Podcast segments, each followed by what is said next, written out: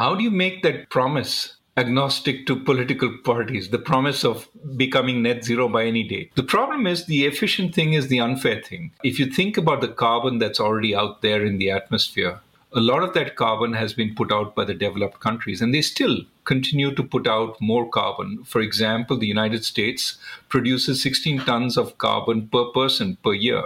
Tanzania produces 0.2 tons of carbon per person per year. I think what it makes sense is for payments to take place from the high emitters to the low emitters. The beauty of this is Tanzania now has an incentive not to consume more carbon because if it increases its consumption of carbon, it reduces the amount it gets from the fund.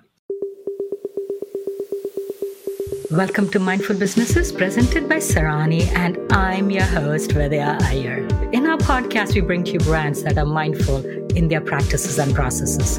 A mindful business adopts and employs sustainable social, economic, and environmental practices.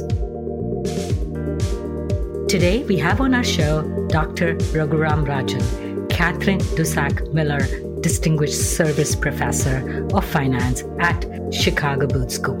He was the 23rd governor of the Reserve Bank of India, and he also served as a chief economist at the IMF. Dr. Rajan joins us from Chicago, Illinois. Welcome, Raghu. Thanks for having me.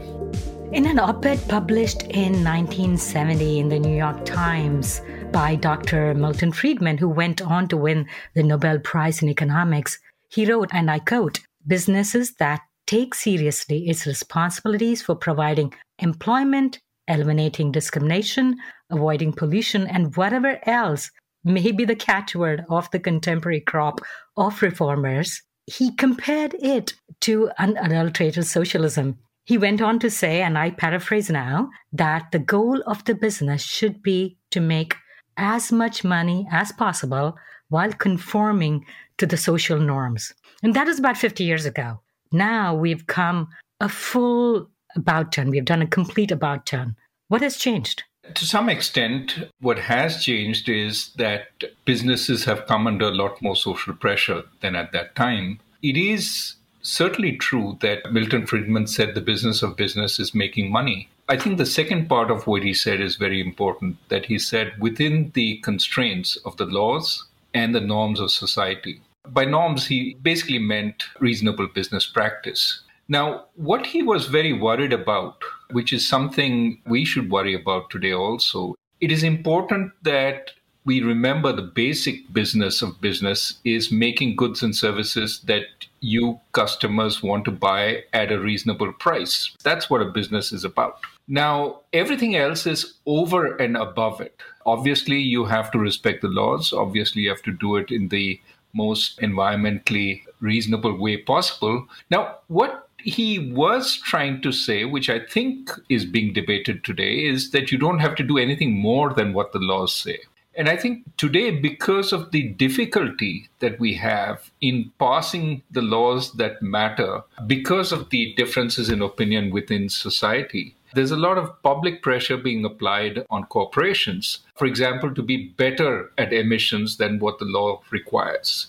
And this is where Milton Friedman would disagree. He would say democracy means you pass the laws. If you can't pass the laws, then trying to enforce them on a company without them being passed by the democratic majority is not you know consistent with a democracy. It is some private interest group which says that this is more important and i will try and enforce it by picketing the corporation etc you could argue about that for a long time. But basically i think his point was certainly if you make a good product you will make money. Unfortunately he wasn't particularly political. And by saying the business was to make money the vision that comes in people's minds is of people rampaging of companies rampaging through society selling shoddy products in order to make the most profit possible. He would say that's a very short term profit and you can't sustain that. You would have to be much more thoughtful about selling a good product.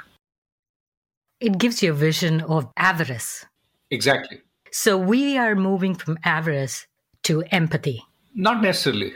I think that's what corporations would like us to believe and there are a few corporations that genuinely care more broadly. But for a lot of corporations, it is how do I maximize the bottom line, but address these other constraints that are imposed on me. I have to look as if I care about the environment. Let me give you an example. So, we did this uh, study on uh, corporate objectives.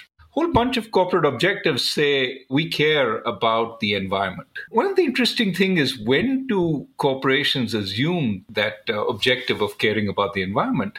Disproportionately when they're fined by the EPA for violations. In other words, when you are caught out in order to signal that you've turned, you've actually seen the light and you're going to turn over a new leaf, you espouse that as a corporate objective. So I don't want your listeners to be overly cynical about this. But I would say when corporation expresses a whole degree of sensitivity for the public good. I mean, a fair amount of it, which is what Milton Friedman said, is hogwash. Now, what I would think is important is not to rely on the corporation to do good on its own, but to make it easier for it to do good by passing the appropriate laws that you think it ought to obey. In other words, render unto Caesar the things that are Caesar's and unto God the things that are God's. I mean, keep separate the objective of making money of the commercial proposition, which is what the corporation is about, from the social good, which is what the government is about.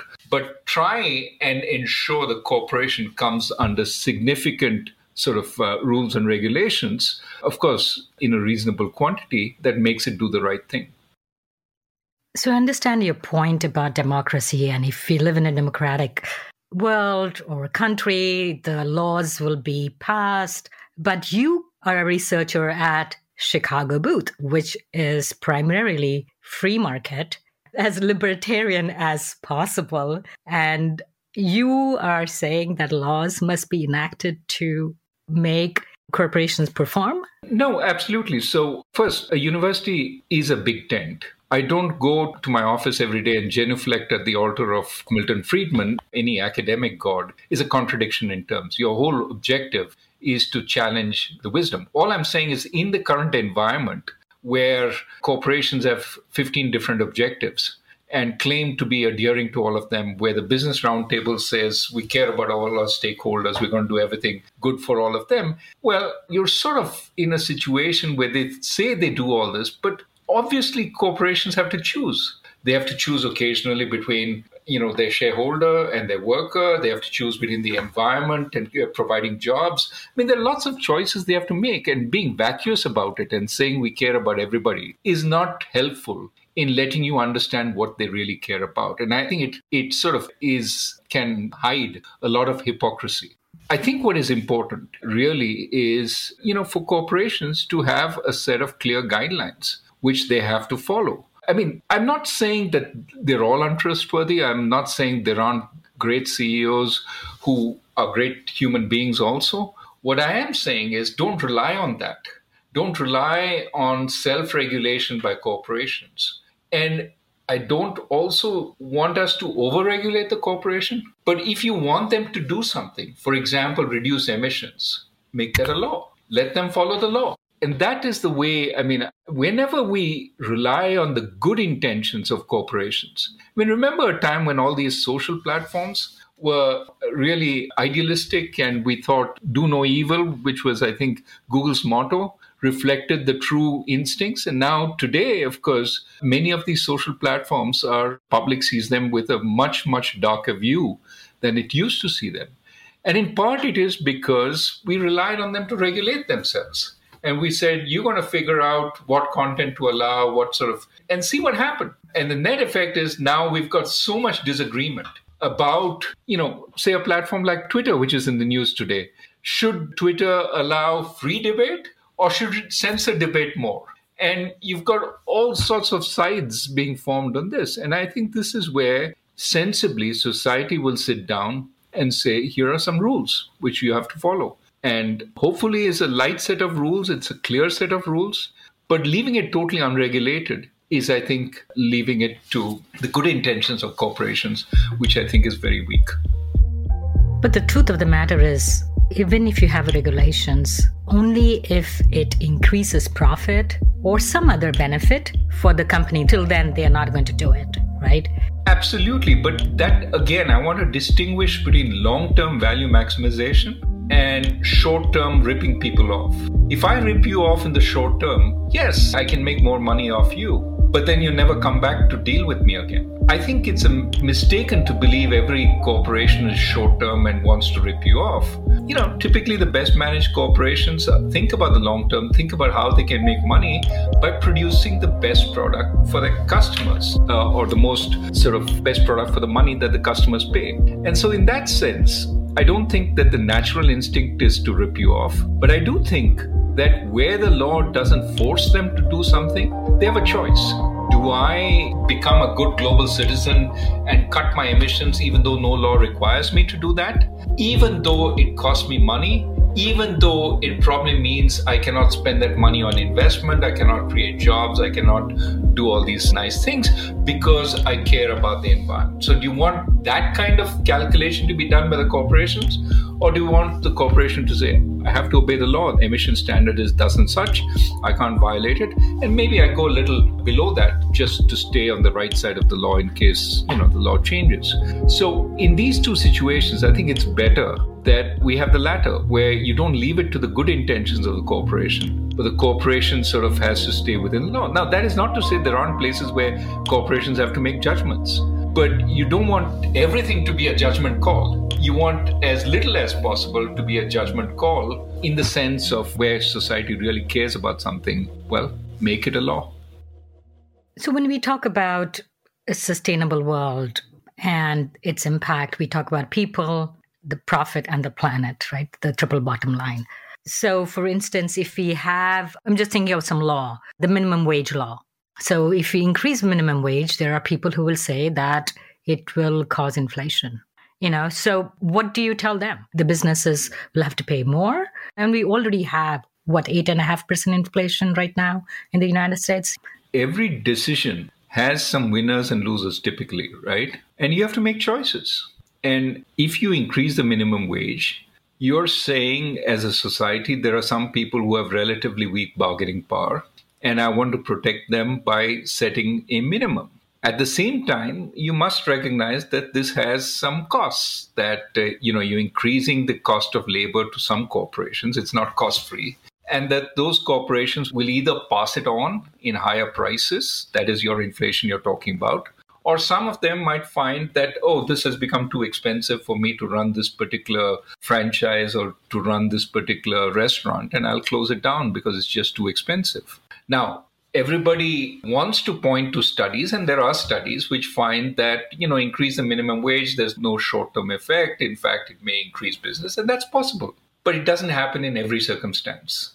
You know the notion that choices don't have consequences and we can have everything and be happy, I think is a recipe for La La Land. This is where, for example, when the corporations in their business roundtable statement in 2019 said, We care about everybody, we're going to do good to everybody. That's a nonsense statement. It's a completely vacuous statement. You can never do good to everybody if you're running a serious business. You have to make choices. Sometimes it is for the shareholder versus the employee, sometimes for the employee versus the shareholder. Think about Google. You know, there was project at the Defense Department, which basically was about artificial intelligence for drones in devising targets for military uses, right? And a bunch of Google employees said, no, no, we think this is terrible. We, we're not going to work on this. And Google at that time just dropped the project. It said, okay, our employees are more important than the bottom line because they contribute to a larger bottom line in all the other stuff we're doing. So they dropped the Department of Defense project.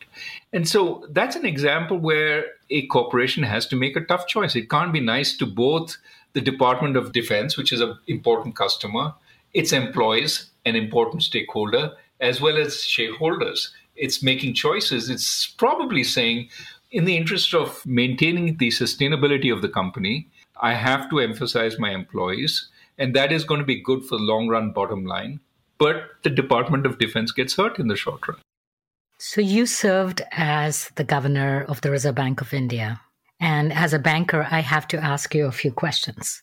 Well, I'm more of a bank regulator than a banker, though I did work in a bank once upon a time. But yes, happy to answer the question.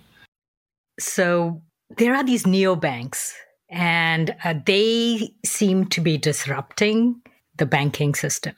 They are working, I want to say, under the regulators' radar because one of our guests, Earnin, the founder's name was Ram Palaniappan. What he said is that the regulations for now work for the banks, not for the customers. As the neobanks come, how will the banking environment change to help more people get fair credit, grow their credit fairly, not be predated by the banks? How will it work? It's a great question. I mean, when you say neobanks, I presume you mean the kind of entities that use fintech, that use a lot of data, that use automated structures, and so on. Exactly, yeah. I think they're very valuable competition to the banks because they are using data that banks never used, never collected, maybe don't even know some banks how to collect that data. As a result, are able to make better credit decisions. If I know that you pay your utility bills on time every month, I have a greater sense of confidence in you. If I know your friends are all people who pay their bills, I have a greater sense of confidence in you. These entities use a lot of data that typically the state old banks didn't use. And that has uh, expanded the possibility of credit. Now, one has to be a little careful in some situations, what would be ideal is combining the savvy of the banks. They know lending, had been through downturns, they know what happens then, with the optimism and the technical skills of the fintech companies. Sometimes fintech companies do things which no banker would, but no banker would for good reason. And then the fintech company finds it's made massive losses because it's subjected itself to, you know, basically ripoffs. So they do bring a new facet. It is not to say that the old problems don't emerge with some of them also. I mean, as you know, the Chinese government has been going after Ant Financial, the fintech arm of Alibaba. And uh, part of what the Chinese government is saying is you're following monopolistic practices you are not so much predating on your customer, but you're monopolizing the data. You're not giving it to the state owned banks. And as a result, you're squeezing the customer with excessive rates and so on, uh, higher rates than would be possible if you you know, allowed for fair, free and fair competition. Ant Financial is basically saying it's the data we collected. Those guys didn't collect the data. Now you're telling us to give the data to everyone. But you see the challenge that you can be really good as a fintech company, but the incentive to make money, which we talked about earlier in the program, doesn't go away. And therefore, regulators have to be aware that even though this opens up possibility of bringing in a, a whole lot of people who were excluded earlier, you have to be careful because these people who are excluded are also vulnerable to predation, to you know monopolistic practices, and so on. So just the fact that they've got access doesn't necessarily mean that they'll never be ripped off. Now you might say getting access and being ripped off a little is better than having no access at all, and that may well be true. But there may be a better solution than just letting them run right either. So, from banking, let's move on to the environment. That is in everybody's mind because of COP26, the goals people are setting up for becoming net zero 2050, 2060. I know you're a macroeconomist, right? But how do people at the micro level do things to impact that change? I think we all have a role to play to say somebody else is going to do it for us minimizes the involvement of people in society. And so I think we should all be cognizant that uh, we have to play that role. As you well know, growing up in India, we were often sort of trained to economize. We used to use paper bags made out of newspapers. We used to try and use both sides of a copybook, use the cover, use the backside, use every side. And, you know, clothes were handed down within the family from, I remember wearing my uncle's trousers. Because they were 30 years later, they were back in style. They were, they were narrow legs. But these are the kinds of things that, uh, you know, you did. And I think we need to embrace that old philosophy of being careful on consumption. As uh, I think former finance minister in India, uh, Yashwant Sinha used to say, if the whole world consumed at the rate of a suburban American household, there would be no planet left. Just imagine the Indian household consuming at this rate. I mean, the you simply do not have sustainability. If we are to create space for the poorer countries in the world to be able to consume more, richer countries have to tighten their belt somewhat. So that's the personal effort. You cannot sort of preach conservation, etc., while having a year round heated swimming pool. You have to ask what the cost of that. I mean, no matter whether you buy carbon credits for that or not, you have to think about your own lifestyle. That said, I think there is a important role for getting the incentives right globally. This is where, I mean, most economists would say, let's impose a common carbon tax around the world so that everybody sees the common cost of producing carbon, and uh, that'll be the efficient thing to do. The problem is the efficient thing is the unfair thing. If you think about the carbon that's already out there in the atmosphere, a lot of that carbon has been put out by the developed countries, and they still continue to put out more carbon. For example, the United States produces 16 tons of carbon per person per year. Tanzania produces 0.2 tons of carbon per person per year today. And this is after all the conservation, etc., that has happened in advanced countries. Should Tanzania have the same responsibility for reducing its carbon as the United States should have? That leads to my next question about just transition. Not sure if you've heard that terminology.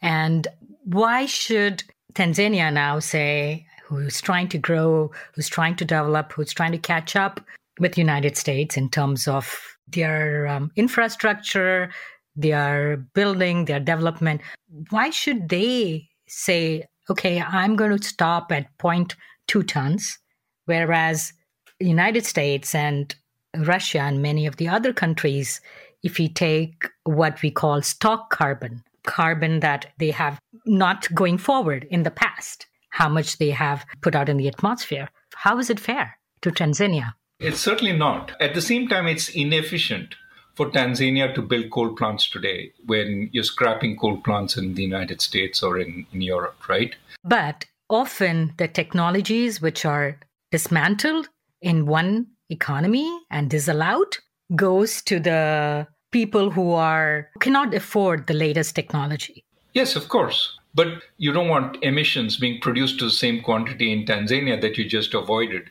in the United States. That makes absolutely no sense, right? You close down the plant in the US, transport it to Tanzania, and start it up again there. It not only doesn't make sense, but all the workers in that plant in the US will naturally feel aggrieved. You've closed us down, but for what aim? You've started it up in Tanzania. That makes no sense. I think what makes sense is for payments to take place from the high emitters to the low emitters. Here, we won't give you the coal plants, and we would hope that you won't, in a sense, build coal plants. But instead, we're going to make transfers to you which allow you to go directly, for example, to solar plus battery or wind plus battery. And that way it's win win. But you develop in a green way so you don't have to scrap the stuff down the line. And we basically are paying you for it. So, in that sense, you know, we're recognizing our responsibility. So, I have a very simple scheme for that, which I actually this morning spoke to the finance ministers around the world trying to describe it. It's so simple. It's basically let's set the world average of emissions per capita. How would you set that? You know that it's 4.6 tons per person. That's the world average. If you're the US emitting 16 tons, you're over consuming carbon emissions. And therefore, you should pay a price for it because forget the past, forget the stock that you put out. Even if you let bygones be bygones, but charge for what people are emitting today because they're consuming that carbon stock that we have left before we reach the 1.5 degrees centigrade. So, in a sense, when the US puts out 16 tons, it is consuming Tanzania's stock. And so the US should pay Tanzania for the right to consume some of Tanzania's stock. What is the simple mechanism? If I'm consuming 16 tons, I'm consuming 11.4 tons over the world average for every ton I consume more than the world average, I pay $10 per ton. 10 is not a large number given most carbon taxes are thought of as the right number is $75 per ton, but let's say 10. $10 per ton times 11.6 means $116 per person times 320 people in the US. That's 38 billion. 38 billion is the amount the US pays into a global fund for over consuming carbon relative to the rest of the world. And who gets it? A country like Tanzania, which is under consuming, a country like Indonesia, which is under consuming. So it acts like a carbon tax, except it's a carbon reward to Tanzania, it's a carbon tax for the United States. The United States has to pay, Tanzania receives, but it receives less if it produces more carbon per capita. And that's why Tanzania has the same incentives to sale as the US. It's the efficient system, except it also takes into account fairness. The incentive structure that you are proposing doesn't really incentivize America to move their energy production to Tanzania. Tanzania will say no because I would lose this credit. Absolutely. That's exactly right. The US wants to consume less of carbon, so it wants to go green. But Tanzania also wants to consume less of carbon because it gets more if it consumes less of carbon. So Tanzania also wants to go green. You don't have this shifting of brown assets across the world. Everybody wants to go green. That's what we want, given the urgency of the climate situation. You presented this paper today, and I just want to note that today is April 19th, 2022, and you presented it to the Coalition of Finance Ministers for Climate Action. That's right. So, who will collect this fund? Who will be? I'm just trying to understand the mechanics. Will it be World Bank or yeah, you need a small bureaucracy. And I mean it in not in the pejorative term, but in the what you need is technocrats, right? Because you need first to measure the emissions. That's one thing we all, we don't do. We don't measure the true emissions that a country puts out carefully. Second, you need to make some adjustments. The system I suggested was really simple, but if you want to sort of penalize consumption rather than production, you have to also adjust for the fact that some countries import goods which are very carbon intensive. They import all the, their manufactured goods. So some other country is getting the blame for the carbon that's embedded in those goods, even though the final consumption is by a country that imports goods. So you have to adjust for the goods that are traded. So, for instance, China's carbon output will be lower if we go towards the consumption part of it because so many of the goods come to America. Exactly. So you got it right on. China would be penalized 34, 35 billion if it was penalized for production. But if it is penalized for consumption, which it consumes far less, it would be more like 20 billion. Talk about the scheme. So, does the scheme have a name? Would it be credits? Would it be incentives? Well, $10 per ton is called the Global Carbon Incentive. I didn't want to call it a tax because it's an incentive and it's called the Global Carbon Reduction Incentive, Global Carbon Reduction Scheme. But see, the problem in these things is really this goes back to a, an earlier conversation we had, which is when you leave things at the level of fuzziness, nobody accepts responsibility. So today, there is no responsibility on who's supposed to take actions on climate change, who's responsible for paying into that 100 billion fund that developing countries were supposed to get starting 2020 to help in mitigation. That's 100 billion dollars per year. Nobody's talking about where that is and generally when they start talking about it it is by repurposing all sorts of aid to do that. I think it is high time that we recognize who's responsible for putting this carbon out there and who continues to do it. And once you can fix responsibility, then it becomes clearer who has to take more action. Otherwise, basically, it's a time honored moral that the polluter pays. Those who are emitting the most at this point should pay. Let the stock, don't even need to worry about that. If we could get the high emitters to pay today, they have the incentive to change, but you can also get the funds to help the poorer countries sort of adapt and mitigate. And that is where we should be going. That is what we should be thinking of. You touch upon a point because we have America wants to be net zero by 2050, I believe, and China 2060. But what if the administration change, politics and politicians change? How do we make your scheme agnostic to political parties and political motives. How do you make that promise agnostic to political parties, the promise of becoming net zero by any date? Exactly. The answer is none of these. I mean, it's even less credible when a country makes it itself because a country can always change its mind. What I'm trying to say is let's get the body of nations to come together and agree that this is really what is just, what is moral, what is sensible. And then there will be pressure from outside on countries. Yes, uh, really dogged administration can say, I don't believe in any of this. But uh, it will be going against the grain. And the only reason countries are making these kinds of pledges is because it plays well domestically. If there is a sense that this global scheme is going to bring everybody on board and it's going to limit the amount of free riders and it's going to work effectively with respect to developing countries, making them see the light also then I think there'll be a lot of domestic impulse in countries to push for this. And hopefully there will be more action.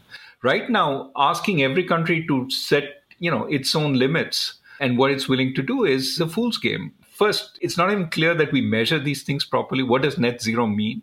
And second, you said the US picked 2050, China picked 2060, India picked 2070. I mean, which one of us is going to be out there in 2050 to monitor this thing? Yes. So one of our guests, who was a 23 year old startup which worked on carbon capture, he's like, I don't believe a 70 year old who says in 2070 we'll be net zero or 2050 for that matter. He's like, I'm the only person who's going to be around at that time. Yeah, I think he's absolutely, he or she is absolutely right that not a whole lot of thought has gone into how we actually do this and how we measure movement towards this. So, how about some penalties? And I know we have to work with incentives, you don't want to call it a tax.